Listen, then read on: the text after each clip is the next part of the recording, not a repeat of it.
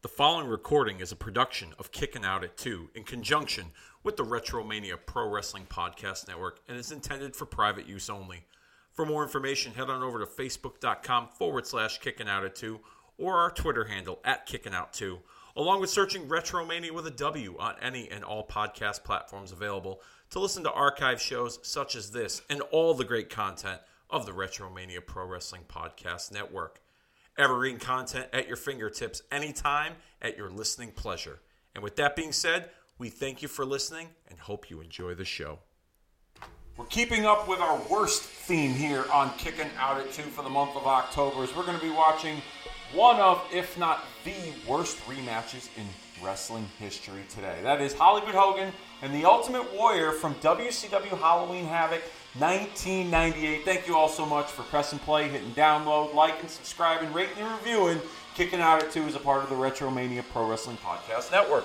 And of course, I wouldn't be able to do this podcast without my co-pilot, my tag team partner, my dear close personal longtime friend, as the late great Mean Gene Okerlund would say, Dennis J. Levy. What's up, pal? chilling. That that that, that uh, it's funny that you say Mean Gene Okerlund because when you're when you uh, text me, hey, I'm on my way. Uh, that that that uh, I'm like, you know what? Good for us. I'm gonna go on YouTube and see what's out there for wrestling clips. I thought this is hilarious, and anyone at the at the list and the, the um at the, the, the uh, part of the uh, listening audience that kicking out too, I highly implore you go to YouTube and, and, and look up Mean Gene Okerlund interviews Kamala. I oh my god! Oh, I see that one. I That's pissed funny, yeah. myself. I Yeah. never saw it till today. Yeah. I'm like, folks, oh my god, Mean Gene Okerlund, God rest your soul. You, you when, when, when, when he wanted to be funny, he wasn't just fucking funny. He was fucking hilarious. Yeah, he was the best stick man. Oh, he was so good. Improv, like he was one of those guys that he, if, if he didn't want to be in wrestling, he probably could have been a stick man in sports. He probably could have Oh, called absolutely. professional. I think at one point there, I had, I think his son, if I'm not mistaken, worked did uh, like as a color analyst locally for the Cubs Really? in What? the Chicago area. I forget the kid's name. I, I gotta look that He's up. not a kid, but I yeah. mean- if he had like the same voice or whatever, that'd be really cool. Yeah, I don't know. I don't recall exactly, but I remember hearing about that a number of years ago. So, anyways, we're, we're kind of keeping with the worst theme. The last episode we recorded, we talked about the worst debuts in wrestling history. One of them being the Ultimate Warrior in WCW from 1998, and I thought it would be a pretty good idea for us to do. Originally, I said to Dennis, think of like the worst match or worst pay per view in wrestling history, and Dennis, you had kind of brought this match up, and I thought, Yeah. you know, why don't we just stick with the theme and we're going to go back and watch this match with all of you. I know it might not be a treat to watch this match. Uh, it's been probably 25 years since I watched this match. And I kind of talked about it on our last episode where I was at a friend's house watching this pay per view, and uh, the feed went out towards the end of the Hogan Warrior match, so I got to miss the DDP Goldberg main event. However, I'm going to kind of rechange history a little bit here for our next episode because on our next episode, Dennis, we're not going to miss DDP and Goldberg. You and I are going to watch DDP and Goldberg from Halloween Havoc on Halloween. What do you think about that? I tell you what, I'm not uh, when when uh, you uh, normally when someone talks about Goldberg matches, I'm like, oh, whatever. At least they're quick, right? But this one, I actually do enjoy. This my this is my probably my favorite Goldberg match. So that that'll be our next episode. Yeah. You know, we're gonna watch that back. Uh, hell of a match. Um, like you said, it's probably your favorite Goldberg match, and I think there's some good conversation pieces that we can get into regarding that. But that's for our next episode. Yeah. This episode, we're gonna talk about Hogan and Warrior and the build up towards this, um, what they did right, what they did wrong with it, as well as some of the worst. Or not some of the worst, but some of the, the most infamous rematches in wrestling history that didn't live up to the original. There's quite a few. So Yeah. we're going to get into that as we watch this episode um, and talk a little bit about, or watch this match on this episode and talk a little bit about um, Hogan and Warrior uh, from from this pay per view Halloween Havoc. And we'll run down the card, the, the match results uh, from this show as we're watching this as well. So, what I'll need all of you to do, because it's been a while since we've done one of these little watch along deals, uh, go to your Peacock, search for Halloween Havoc. You'll find season 10, episode 1. It'll be Halloween Havoc 1998. And I want you to fast forward to 2 hours, 33 minutes, and 57 seconds and pause it. And you'll pause it and you'll see like a shot of the crowd as we get ready for Hollywood Hogan's entrance. Um, and when I say play, press play, and maybe or maybe not, I will turn the audio up. I'll give you guys a timestamp every once in a while, uh, and we'll we'll take it from there. So, are you ready, Dennis? I'm ready. All right, let's do this. In five, four, three, two, one, hit play. As we get this crowd shot here. Now, as we watch this match, we can't not talk about the first match from WrestleMania 6. Hogan Warrior. Ho- 1990. Hogan was the WWF champion. The Warrior was the Intercontinental champion. Just give me a brief description of your thoughts about the build-up for that match in, in 1990 in WWF mm-hmm. and what came of it, the result of it. Your overall thoughts on the build-up, the match itself, and what followed. Well, I night it, it's I never was a big fan of the Warrior, but everyone I and I was never as a between like I'm born May twentieth, nineteen eighty. If from like six ish to like eight ish, I was not a Hogan fan. I was I was a DiBiase, Jake the Snake. I like, dark hair, dark gimmicks. You Yep, know, yep. I, I that's that, that, that's what I was really into.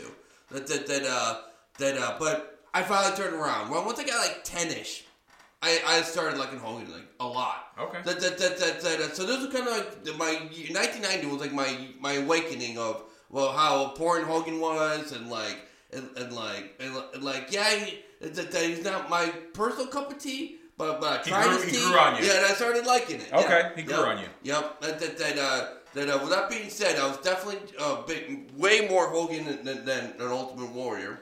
That that that uh, that, but I understood like okay. Uh, the, the only dynamic I, I didn't like, even as a, little as a kid, was babyface versus babyface. I would like to see one of them have the call, just just for one match, one month, be a bad guy. You know what I mean? Uh, that, that, that, uh, So you weren't a fan of the build-up with Ho- with both guys being good guys. I know. Really? I, I thought Okay. it, I thought it was more. so that was the first time as a kid I ever saw that. That's true. Me too. you know, for me. So I was, I was a Hogan guy. Not to interrupt you, but I was a Hogan guy, and Warrior was. At times, I felt like he was displaying bad guy tendencies. Like, for instance, the first thing that really um, got the wheels in motion for that rivalry in 1990 was Warrior accidentally clotheslining Hogan in a tag match against Mr. Perfect and the Genius. Right. Yeah. And then at times, both of them saving each other and Warrior kind of Hogan being grateful that Warrior saved him, you know, from from an attack from like Earthquake or whomever. Um, but then when Hogan went to save Warrior, he wanted no part of it. So I, I kind of looked at Warrior, even though it wasn't officially a title, but I kind of looked at Warrior as the bad guy in that sense. That like he didn't like Hogan, he didn't want Hogan's help, and it was it. I didn't at that age. I was seven years old. I didn't see good guy versus I. Even though in hindsight it, was good guy versus good guy, I didn't see it that way at that time as a kid because I was such a big Hogan fan. That's but, interesting. But continue. The, let's talk about the match itself. Uh, the match itself that that that uh, talking about if if uh, we, that uh, that had to be my opinion. Uh, maybe uh, I, I was about to say it, and it probably was work rate wise. Maybe Warrior's best match, but no, I I, got- I got to go with uh, Savage Warrior. But but it's in his top three best matches for, of all Yeah, time for sure. I mean, there's not many great Warrior matches, but the I actually think seriously, I, I love I love Savage Warrior. I Oh, I it was a great too. match. I I, thought that was a phenomenal match. I do too. Uh, unbelievable. Um, and it's interesting because there's probably a short list of guys in Warrior's career that he has had great matches with. Uh, Hogan, Savage being, you know, Yeah, Rude. Ra- Ravishing Rick Rude. Those are probably like the three that he really had. I remember a match on Saturday Night's Main Event he had with Ted DiBiase that was pretty good um, when Warrior was the WWF champion. But um, so you know, top three Warrior match itself. Um, th- that, in your opinion, Hogan Warriors WrestleMania six. That's in Warriors top three. There's Yeah. not many great matches he's had, so it's it's, but it's the one that I think people most recognize for his career. In my opinion, as a fan, I mean, they, they see the I think Savage Elizabeth moment at the end of WrestleMania seven kind of overshadows a little bit Warrior's victory in that match, but I think Warrior that crowning moment of him being the champion. Now, what did you think of him as champ? Hogan not champion, Warrior as champion.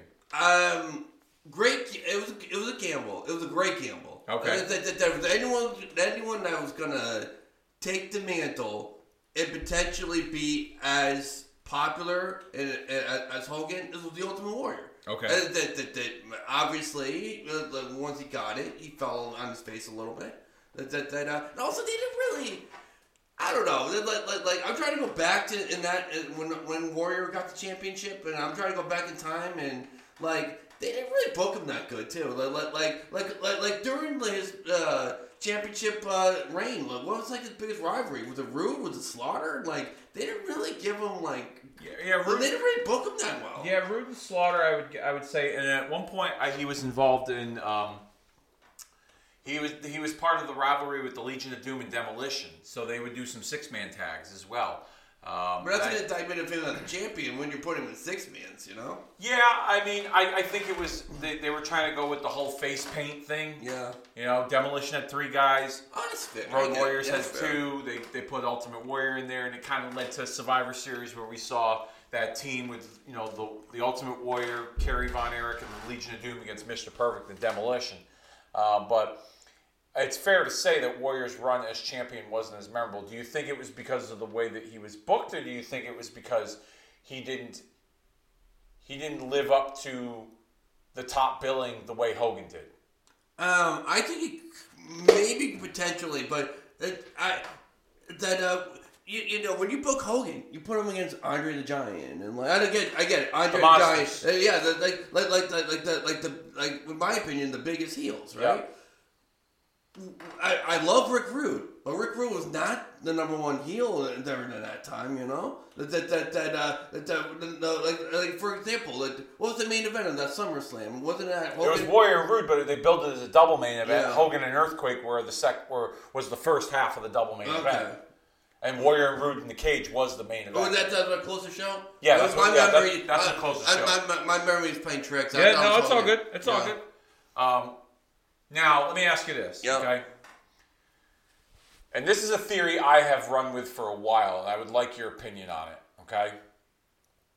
It seems that, in my opinion, Hogan set the bar as a champion, as the babyface, so high that anybody else that came after him didn't quite reach that level that Hogan did in Oh, terms of like drawing power, in terms of what they made for money.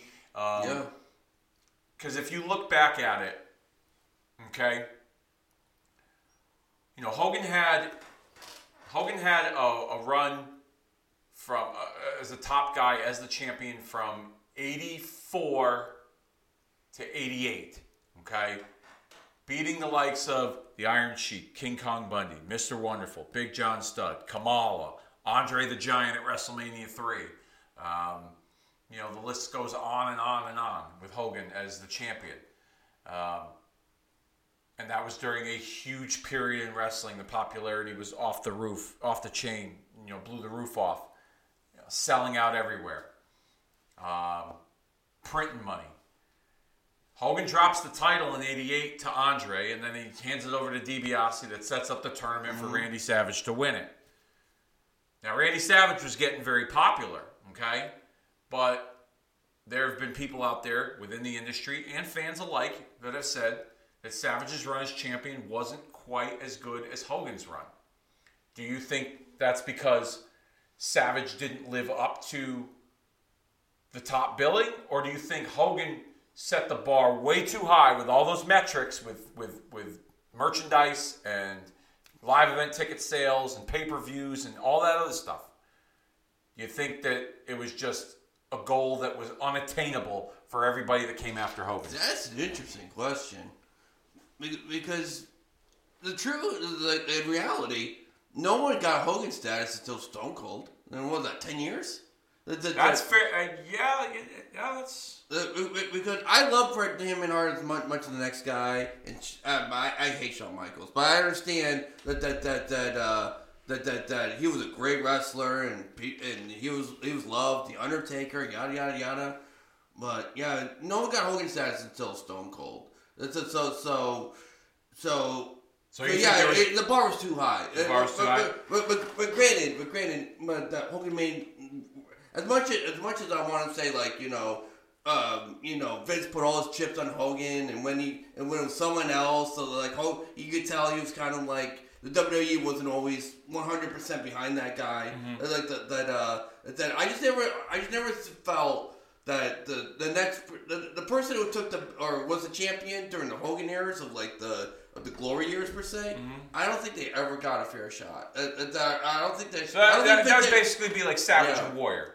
Because I, I believe in that philosophy. I think Hogan drew so much money and he had the machine behind him that was hard for guys like Savage and even Warrior to obtain that status. Oh, I totally agree with that. I think, and, Yeah. and it's not because for lack of talent, okay?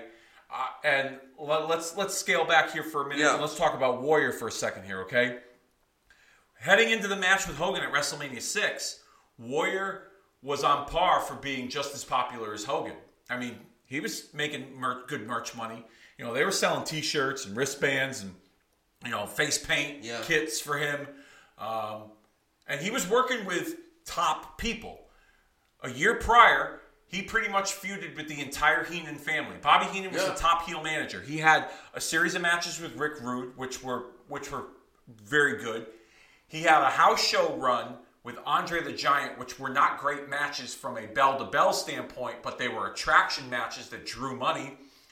That was during a time period when they were running two two events in the same evening. Hogan would headline one show uh, with somebody else, and Warrior would headline the other show with Andre.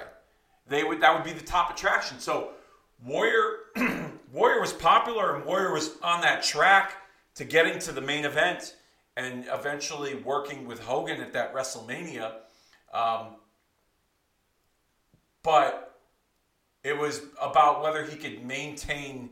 I think what uh, what wrestling fans and even people within the industry have said over the years, it's about Warrior being able to maintain that momentum and be a draw and produce at a main event level and he wasn't able to do that on his own. He needed assistance from from people, um, and I think putting him in matches with Rick Rude, I think, was crucial for his run because Rude was able to carry the load in those Yeah. matches bell to bell, and he was able to make Warrior look really good.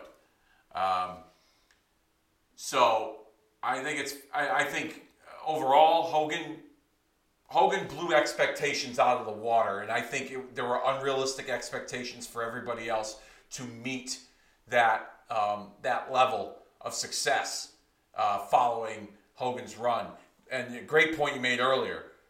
Nobody reached Hogan status until it was Stone Cold Steve Austin. Not anything against Bret Hart, Yep. not anything against Shawn Michaels, not anything against Diesel or Undertaker, guys that wore the belt before that. Um, Sid wore the championship at one point. Nobody reached that Hogan status until it came to Austin, and then it progressed after that. It became The Rock, Yep. and then eventually Triple H. And Triple H was, you know, the the top bad guy, and he was the champ. He wasn't making Hogan money or Austin money, but he was part of a huge boom period Yep. for the company in terms of their success financially. Um, let's let let's talk a little bit about. It's interesting that you know. Oh, here's the ref bump. Here's the ref bump. Oh, and Hogan just gives him one knee right. Why would he kick? uh, Nick Patrick is under the uh, NWO umbrella. Why would he kick him in the head like that? Now he wasn't part of the NWO at this point. Oh, was- no? Yeah. Okay. Um, all right. So before we get into, let's get into the, the Halloween Havoc card because this show we talked about it earlier ran too long live on pay per view, and it was during this match that Hogan had. Um, Hogan had uh, they, they were going to perform this fireball spot, and that was when the feed went out at my friend's house, and we couldn't get the. Oh, here's the giant. Okay, and so on this card we had Chris Jericho defeat Raven by submission in a un, unannounced uh, opening match for the TV title, which was actually a pretty fun match. Wrath defeated Meng. Disco Inferno defeated Juventud Guerrera to earn a shot at Billy Kidman later in the night for the Cruiserweight Championship. This is when they were doing Disco Inferno trying to enter the Cruiserweight division. Alex Wright defeated Fit Finlay. Saturn defeated Lodi. Kidman would defeat the Disco Inferno to retain the Cruiserweight Championship. Rick Steiner and Buff Bagwell defeated Scott Steiner and the Giant for the WCW World Tag Team titles. Bagwell would turn on Rick Steiner for like the eighth time. And then Rick Steiner would defeat his brother Scott Steiner in a no disqualification match. Scott Hall defeated Kevin Nash by a countout after Kevin Nash powerbombed Scott Hall three times and walked out of the match. Bret Hart would defeat Sting to retain the United States Championship. Was that a good match? I don't remember that at all. Not really. Hmm. Hollywood Hogan would defeat the Warrior, as we're watching that currently Yeah. now. Spoiler alert. And then Goldberg would defeat Diamond Dallas Page for the to retain the WCW World Heavyweight Championship. Twelve matches on this card, um, and this show ran way too long. Um, a lot of people have a bad taste in their mouth about this show, but the one shining light of this pay per view is probably the match that nobody saw, and that was Diamond Dallas Page and Goldberg. And then eventually they saw it on the following evening's Nitro when they aired the match uh, commercial free, uninterrupted, Yeah. uh, at the start of their second hour of the three hour show. Um, we talked about Warrior having very few great matches, and those being against Rick Rude, Randy Savage, and Hulk Hogan. Out of all of the rematches, out of all those matches Warrior had with them, Yep. Warrior had Warrior didn't have a bad rematch with Rick Rude. They had a they had a trilogy of matches on pay per view. All three were good. Rude beating him at WrestleMania five, Rude losing to him at SummerSlam eighty nine, and then Warrior defeating him for the WWF Championship inside the steel cage at SummerSlam ninety. Then you fast forward to his matches with Randy Savage. The WrestleMania 7 match, one of my all time favorite matches. Me, it's a me classic. too. Me too. It's a classic, and I don't blame you for that being Warriors' greatest match Yeah. ever. Okay. Then they had the match at SummerSlam in 1992, babyface versus babyface, with the storyline being that who was going who was Mr. Perfect going to represent in that match? Because Yeah. Mr. Perfect and Ric Flair were trying to drive a wedge between the two of them. I didn't really care for that story, but the match was still pretty good. that was in uh, London, right? London, yep, Wembley Stadium. Now, oh, uh, is this the fireball spot here? I think this. He is, grabbed something. He's holding something. It looks like yeah, it looks like he's holding something here. Um, this is probably the only rematch that Warriors had with those three individuals, Hogan, Yeah. Rude, and Savage, that totally tanked. What do you What do you think caused me? I'll, I'll- I'll go on a limb. Yeah. I think what caused this match to be the shits was the fact that both of these guys were not the athletes that they once were eight years prior, and the quality of the match suffered because of their age and their limitations. And I also think too some of the hocus pocus story of like Warrior disappearing and then being in the mirror and Hogan's the only guy to Oh. see it, like all that shit. I Worst, just, worst promo of I think I, really I, I think that was what helped make this match suffer. Would, would, would that be? Would you? Would it be fair to to agree with that statement? Dennis? Oh, absolutely. man. Okay. Now, do you think? Here's a question for you. Okay, this would be Warrior's final WCW appearance. He, Oh, he God. debuted in August of of '98 to build to this match. Yeah. Do you think they should have waited a little while longer to do Warrior and Hogan? Do you think Warrior should have had a few matches under his belt before they got to this? Oh, Here, all right, here's the spot here. Here we go. Here He pulls the spot. flash paper out. He's got the lighter in the in the Ziploc. So he's been wrestling with that in his in, in his tights What's that the sweat or time. blood? What- What's I going don't on? know. You saw that? It might be blood. It looked like blood, right? Yeah, I think it's blood. Oh, here we go. It messed it up. Oh, at least Warrior didn't sell it like he was burnt. You know what I mean? I, I give I give Warrior credit for that. Yeah. At least he didn't sell it like it was burnt. He's pissed. Yeah, yeah, I- yeah. Yeah, that's that's what, pretty much right before that was when the cable went out, or when the when the, the, the feed got cut off at my friend's house. Oh my god! Right on that spot like that. Yeah, Oh my god! and I didn't know what happened after that. How did they fuck it up that bad? They miss a, ma- a match and a half. Well, I I get I, I, I get the last match. I actually understand that, as, as fucked up as it is. But you miss, I, I, uh, the- you missed two matches essentially. That is fucked. yeah. That is fucked. Well, it was it was it was the company not informing the cable, the, you know, the cable providers and the, the satellite subscribers that they that they were going to run a little longer. Then you know they had to pay for that time. Yeah, that is blood. Hogan Yeah. is bleeding. It was probably the buckle from his weightlifting belt that Warrior used when he wrapped it around his fist to to, to punch him. Um, oh, low blow. Referee. All right, here's the other thing. This isn't is- billed as a no disqualification. I was gonna, about to ask you that. so, all, oh god, this is terrible. But this is WCW this era. Yeah, they didn't really. There was no continuity with the Yeah. rules. Yeah, Bischoff has been watching too much ECW. No, I don't think he was watching enough. Yeah, I'm just saying, that's just uh, just blatant on DQ. What do we got here? Oh, there's Horace Hogan, Yeah. And then Are they actually Bischoff. Are they? Is he actually a? That Hogan? is his nephew. Okay. Yeah, that is Hogan's nephew. Terry Terry Bollea's nephew. Horace Boulder, I believe, or Hor- Horace Bollea, I forget. I He's just don't see the He's the family nep- He's the he's the son of Hogan's uh, late brother. Okay. Um, I didn't know. I never knew his brother died. Oh, Anyway. yeah, that's uh, apparently. Um, oh, clothesline from Warrior there. See, this is just Yeah. this is just pretty awful. Bischoff out there, kind of directing traffic, and it looks like we're getting towards the end of the finish here. Um, we're going to talk a little bit after this match is over. Um, oh, right in the back. And I think the top of that chair probably nailed Warrior in the back of the head. Okay, I think he might have. Yeah. One, two, three. Thank God this fucking Yeah. shit is over with. Everyone involved is saying Yeah. that. Oh my god! Look at just look at the fans real quick. Yeah. Aaron Bill was like two people maybe clap. Look at this. Yeah, this, yeah. They're, they're Everyone just else like, is like, oh my god, Yeah. God, this is. Thank God it's over. Yeah. Yeah. All right, so I got a question for you. Yeah. So, do you think they should have waited to build up to this match with Warrior and Hogan? Oh, think- absolutely. Okay, so this was all, so Warrior. So Warrior debuted in August of '98. He was a part of the War Games team for WCW. He made a quick cameo, pretty much targeting Hogan in the match to build up to this.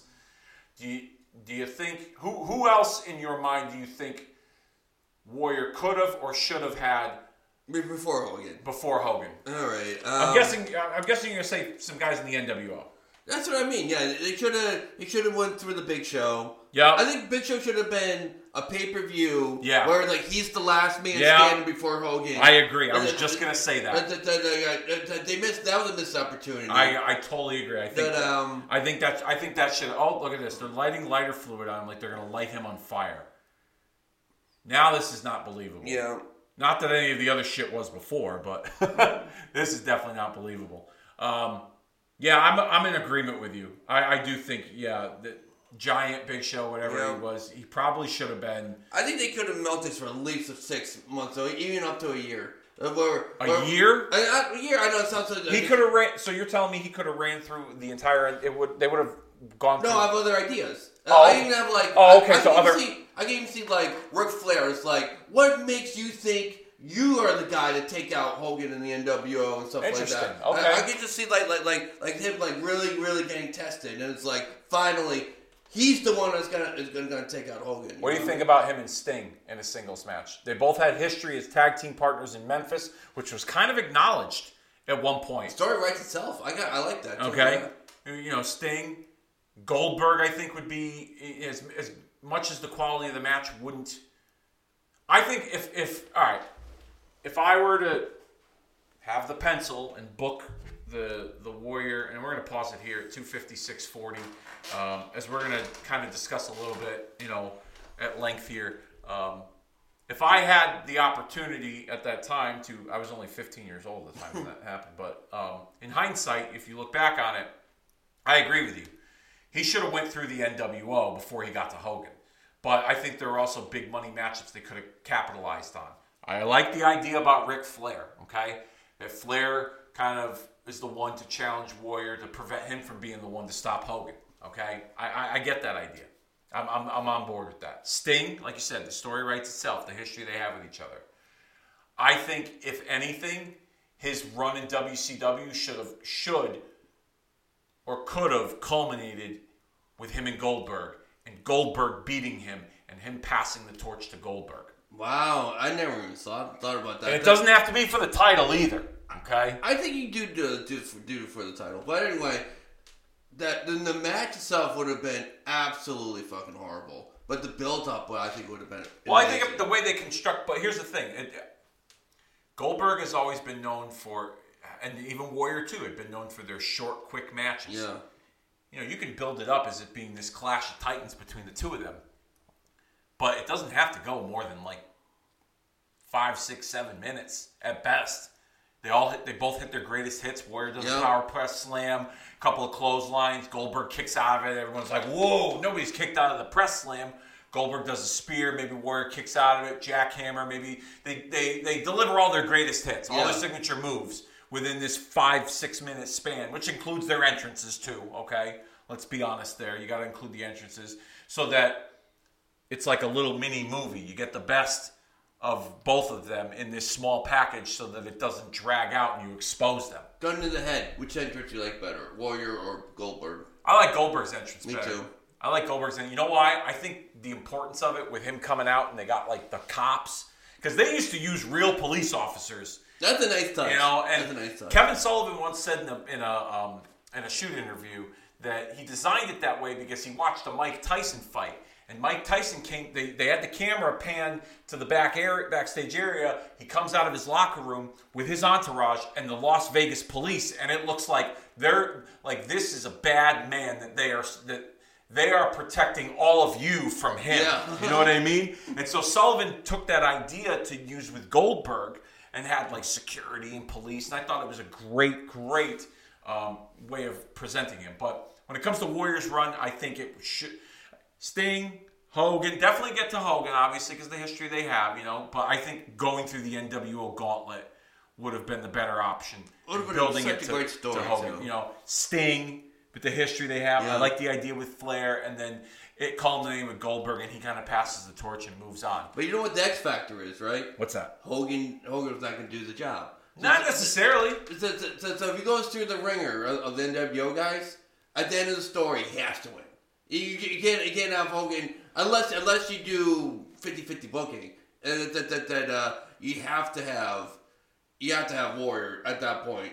uh, Okay. uh, to go over Hogan. Okay. And I really think that the Bischoff was like Hogan. Thank you so much for this NWO stuff. You're making me such a rich man. What can I do for you, brother? He goes, Well, I had to do a job back in 1990. That's really. let's That's what everybody- that- that's the narrative, yeah. I think that's what happened. Yeah, I, I, I don't. I, I think there's. I think there's a good amount of. I know we're talking about perfect world stuff, Yeah. but but but at the end of the day, Bischoff had a plan. All right, so we talked about it earlier. We're going to close the show with this discussion here and just kind of go back and forth a little bit. Um, this match is probably one of the worst rematches in wrestling history. Fair to say. Absolutely. So, give me some rematches in wrestling history that would either they were the worst in your Yeah. opinion, or they just didn't live up to the original match It's kind that of took place. it's kind of funny that Because there's not now, now, Yeah. before I, there's not many matches in wrestling history that you could say that, are, that it's fair to say that the rematches were better than the original or lived up to the original. it's very rare. It's very rare. So give me some matches in your mind that you felt were the worst rematches in wrestling history, or some that just didn't live up to the original. All right, I'm not gonna start with my main event one. I got three that are doesn't like, matter if it's main anyway, event. I'm I talking to. about- I want to. Uh, that that there. Well, well, there's one that we weren't even, even didn't even think about, and we talked about it in the car. Just him make a sack of potatoes. We, me, me and you when we were going over here. We Okay, what is what about is it? Shinsuke Nakamura versus AJ Styles. That that that, that uh, at WrestleMania. Yeah. That, that, that that's a rematch, and Yep. we had high expectations, Yep. and and it felt. Hey, we actually, if you actually watch it, where where you can watch it now with no hype, the match is not as bad as we thought it was. But but but but it was as bad as I we think could have built it up too too high. I think fans had way too high an expectation because of their match in New Japan. Um, I think also, and I said this to you in the car, and I'll say it here. I think that WrestleMania ran way was a little long in the tooth. It ran way too long, and the placement of that match, I think, helped make it suffer. I think fans were. I think in in my and this I could be totally off base, but I feel in WWE's mind. They thought putting that match there with the quality of athletes that the two of them were, that they thought they were going to get that crowd back. And that show was going into three hours, I think, by the point, by the time Shinsuke and AJ got on got on screen. And I think people were starting to get burnt out. And I think it's a combination of that and the overhype from fans. And let's be honest, as much as I would have loved to have seen the match that they put out in New Japan on a WrestleMania, this is WWE we're talking about here, at least at that time.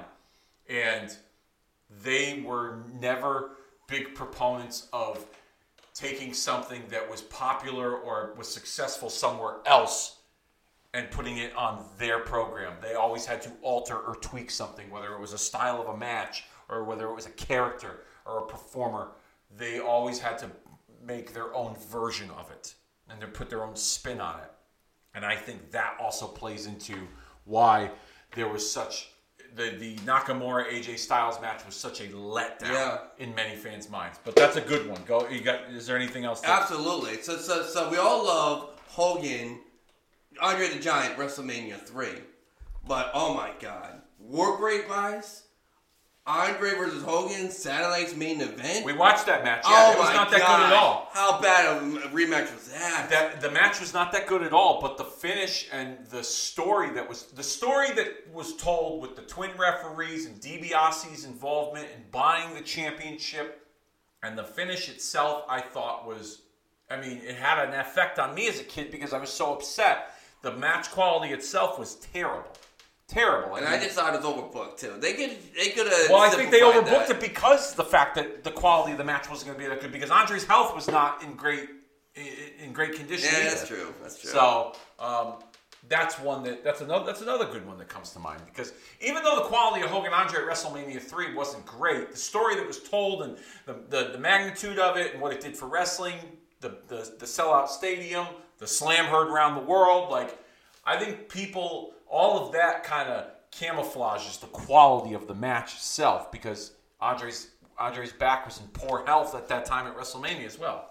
So um, those are some good examples. Do you have any others that Well, one la- one last one. The one Okay. that broke my heart the most, and this was the rematch I was looking forward to the most. And then, oh, the Hogan WCW era, Roddy Piper versus Hogan. I was Which so one? excited with that one. The- actually, I- it's the one, uh, uh, it was the one where he, he put him in the sleeper, and it's like it, it's just, just the way he got, got that that uh, I don't know. Because they wrestled a few times in WCW. I, So are really, I, I know it's for the title. I know the first one when at that anyway. Anyway, oh, I the one I saw was just so fucking bad. It was for the title. And that, that, that, uh, I want to say, I don't know. Warrior made it. It was like he lost.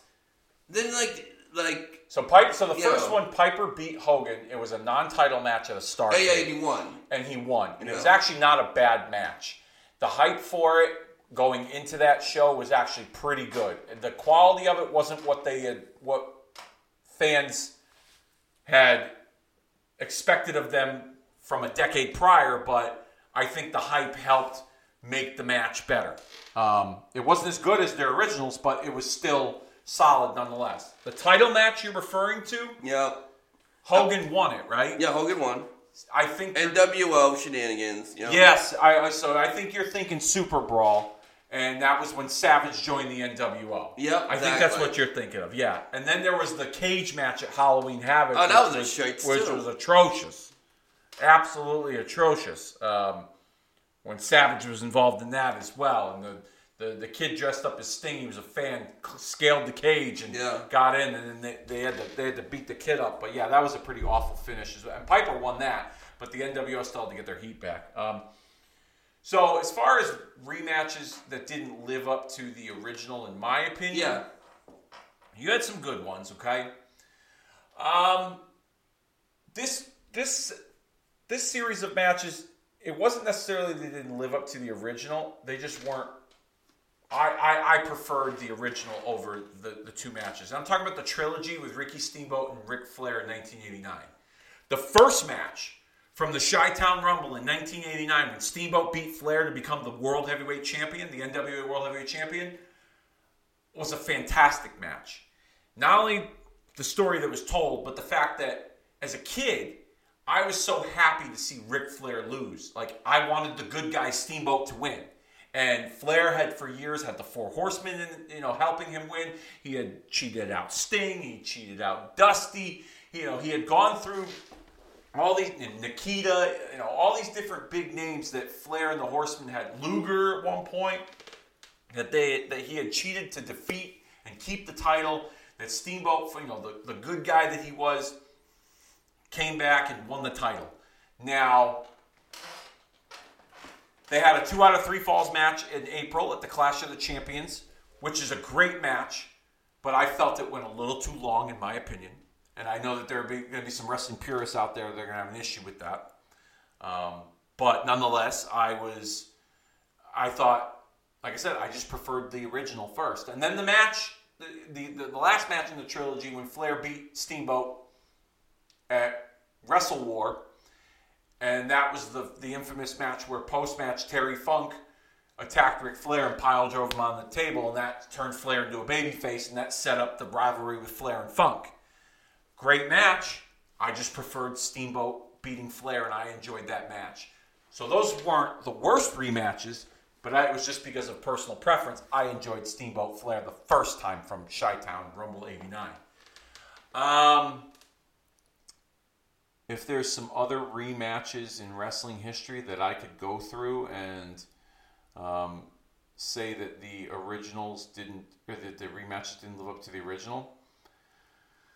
Um, and this is going to be a big deal coming from me, okay? Because I've talked about the original match being my favorite wrestling match of all time and the greatest Yep. wrestling Oh, match I know where you're going now. But I think Shawn Michaels Undertaker from WrestleMania 26 was not as good as Shawn Michaels Undertaker from WrestleMania 25. Yeah. Yeah. The stipulation, career versus streak, great. I loved it. Yeah. Okay. And they told a great story in the match. I don't. I think the match is great in its own right. I just think 25 blew it out of the water.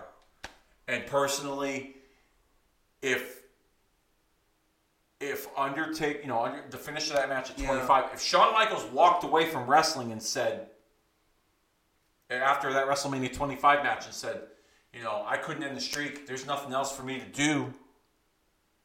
And he walked away. I'd have been okay with that. I liked the stipulation, the career versus streak at 26, but and I like the story that Shawn Michaels wanted that redemption. He wanted because he was this Yeah. close. He was this close to beating Undertaker. I love the story. I just thought the match was not as good as the first one. You know? I get it. it, it they were, they were, they they made you know hand over money, uh, uh, uh, hand over fist money uh, uh, because of that match, and I get why they did it. But in a perfect world, you don't you don't repaint the Mona Lisa.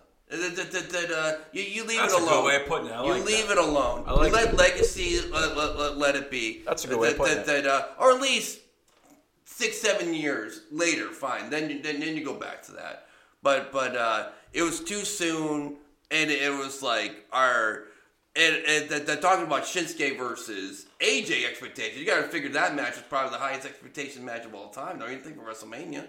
That, that uh, Shawn and Undertaker. yeah, Yeah. They, I mean, it was even billed like the greatest rematch of all time before the match even happened. Yeah. I remember them on t- television billing it as such. So I, I yeah, I was I was so hyped for that match, and that and here's the other a- aspect of that too, that the year prior at 25, Shawn and Taker blew the roof off of that place and blew everything out of the water. That the matches that followed that suffered. Cena, Edge, and Big Show in a triple threat. While it was a fun match, that crowd was exhausted, and by the time they got to Triple H and Randy Orton, I don't think anybody gave a shit. So when they put Shawn and Taker on at the end of 26, they realized like, all right, these guys are going to give us a classic. They could steal the show again. Um, let's put them on last. And like I said, a great match, but not as good as the first. And it didn't live up to the first, in my opinion.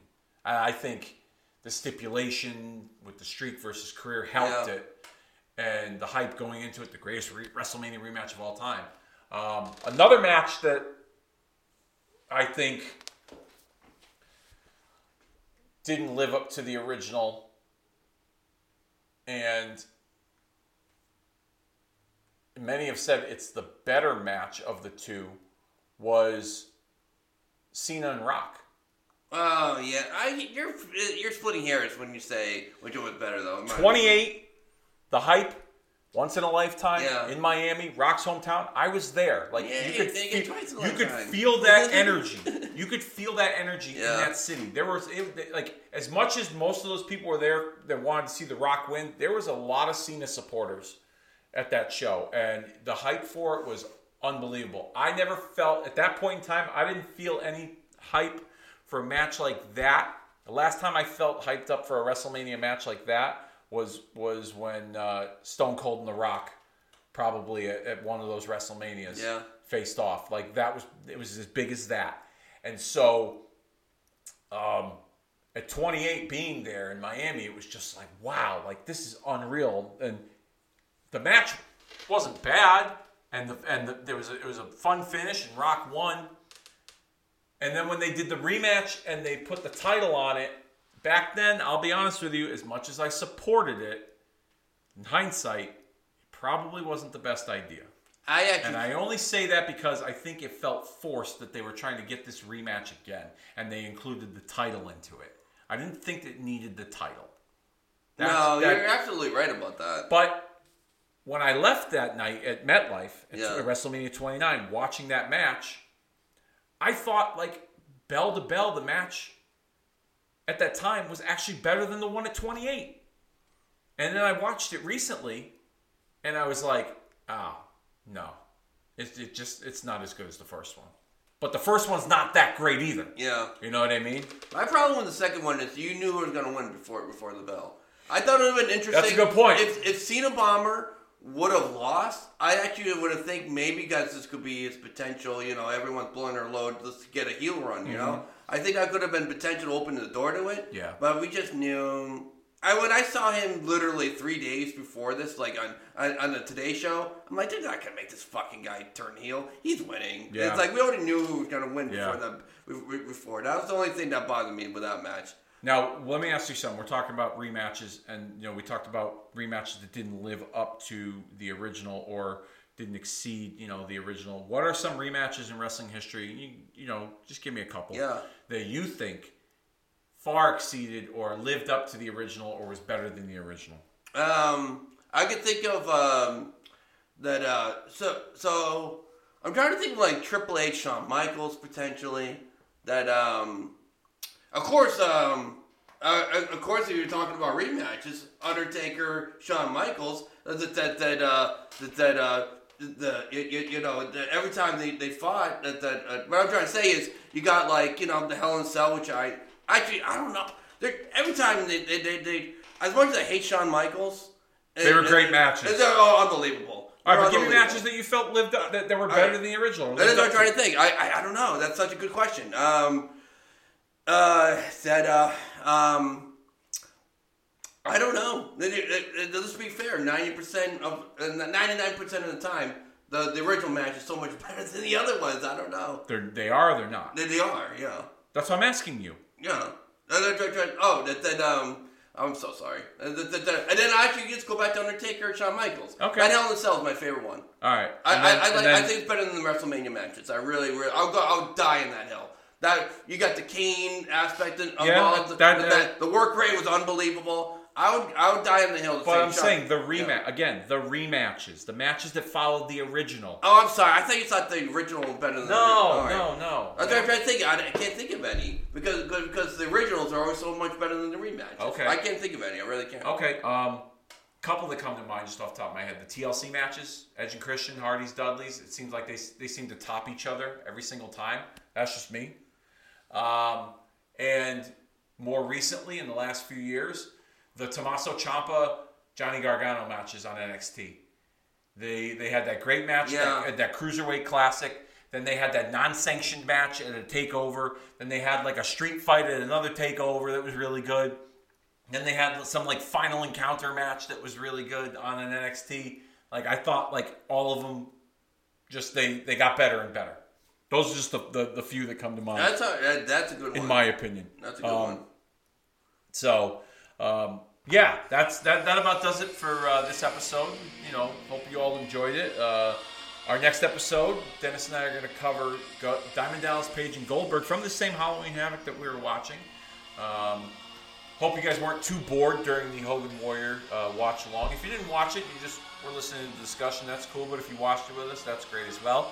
Um, and uh, yeah, we're going to cover DDP Goldberg, Halloween Havoc 98. We're going to talk a little bit about Goldberg Streak, what led up to that, Diamond Dallas Page, the build up, and we'll talk about if it, you know, was it a good idea to end Goldberg Streak and then some. So uh, I look forward to doing that with you, bud.